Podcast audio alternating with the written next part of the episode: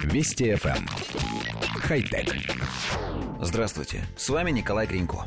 Космическое агентство НАСА анонсировало новую разработку – суперэластичные пружинные покрышки для транспорта, предназначенного для перемещения по поверхности чужих планет.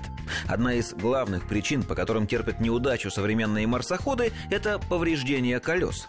Поверхность Марса насыщена острыми камнями, выводящими колеса из строя. Например, в ходе недавней проверки было выявлено существенное повреждение одного из шести алюминиевых колес марсохода Curiosity.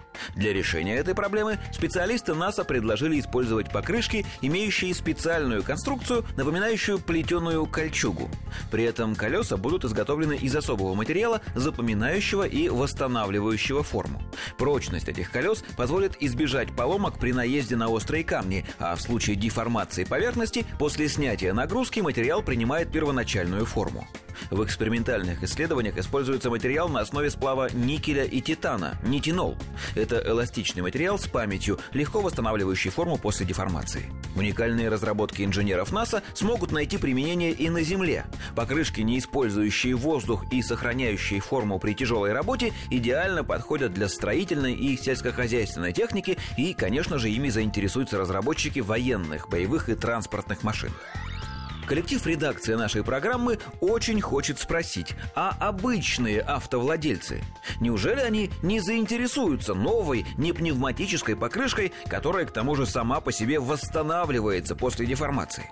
Понятно, что колесо из сплава титана и никеля будет стоить намного дороже привычной резины, но ведь и служить оно будет намного дольше. Да, сцепление с дорогой у такого колеса будет хуже, поскольку такая шина напоминает металлическую мочалку для посуды. Но и эта проблема решается очень просто. На нее нужно нанести слой резины с протектором. И что мы получим?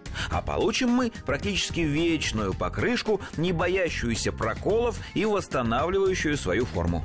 Ну, и где, спрашивается, яростный ажиотаж шинопроизводителей, стремящихся как можно быстрее обеспечить потребителей этим чудом? Нет такого ажиотажа. Для Марса новые покрышки разрабатываются, а для землян нет. И мы понятия не имеем, почему так происходит. Хотя... Вести FM. Эм. Хай-тек.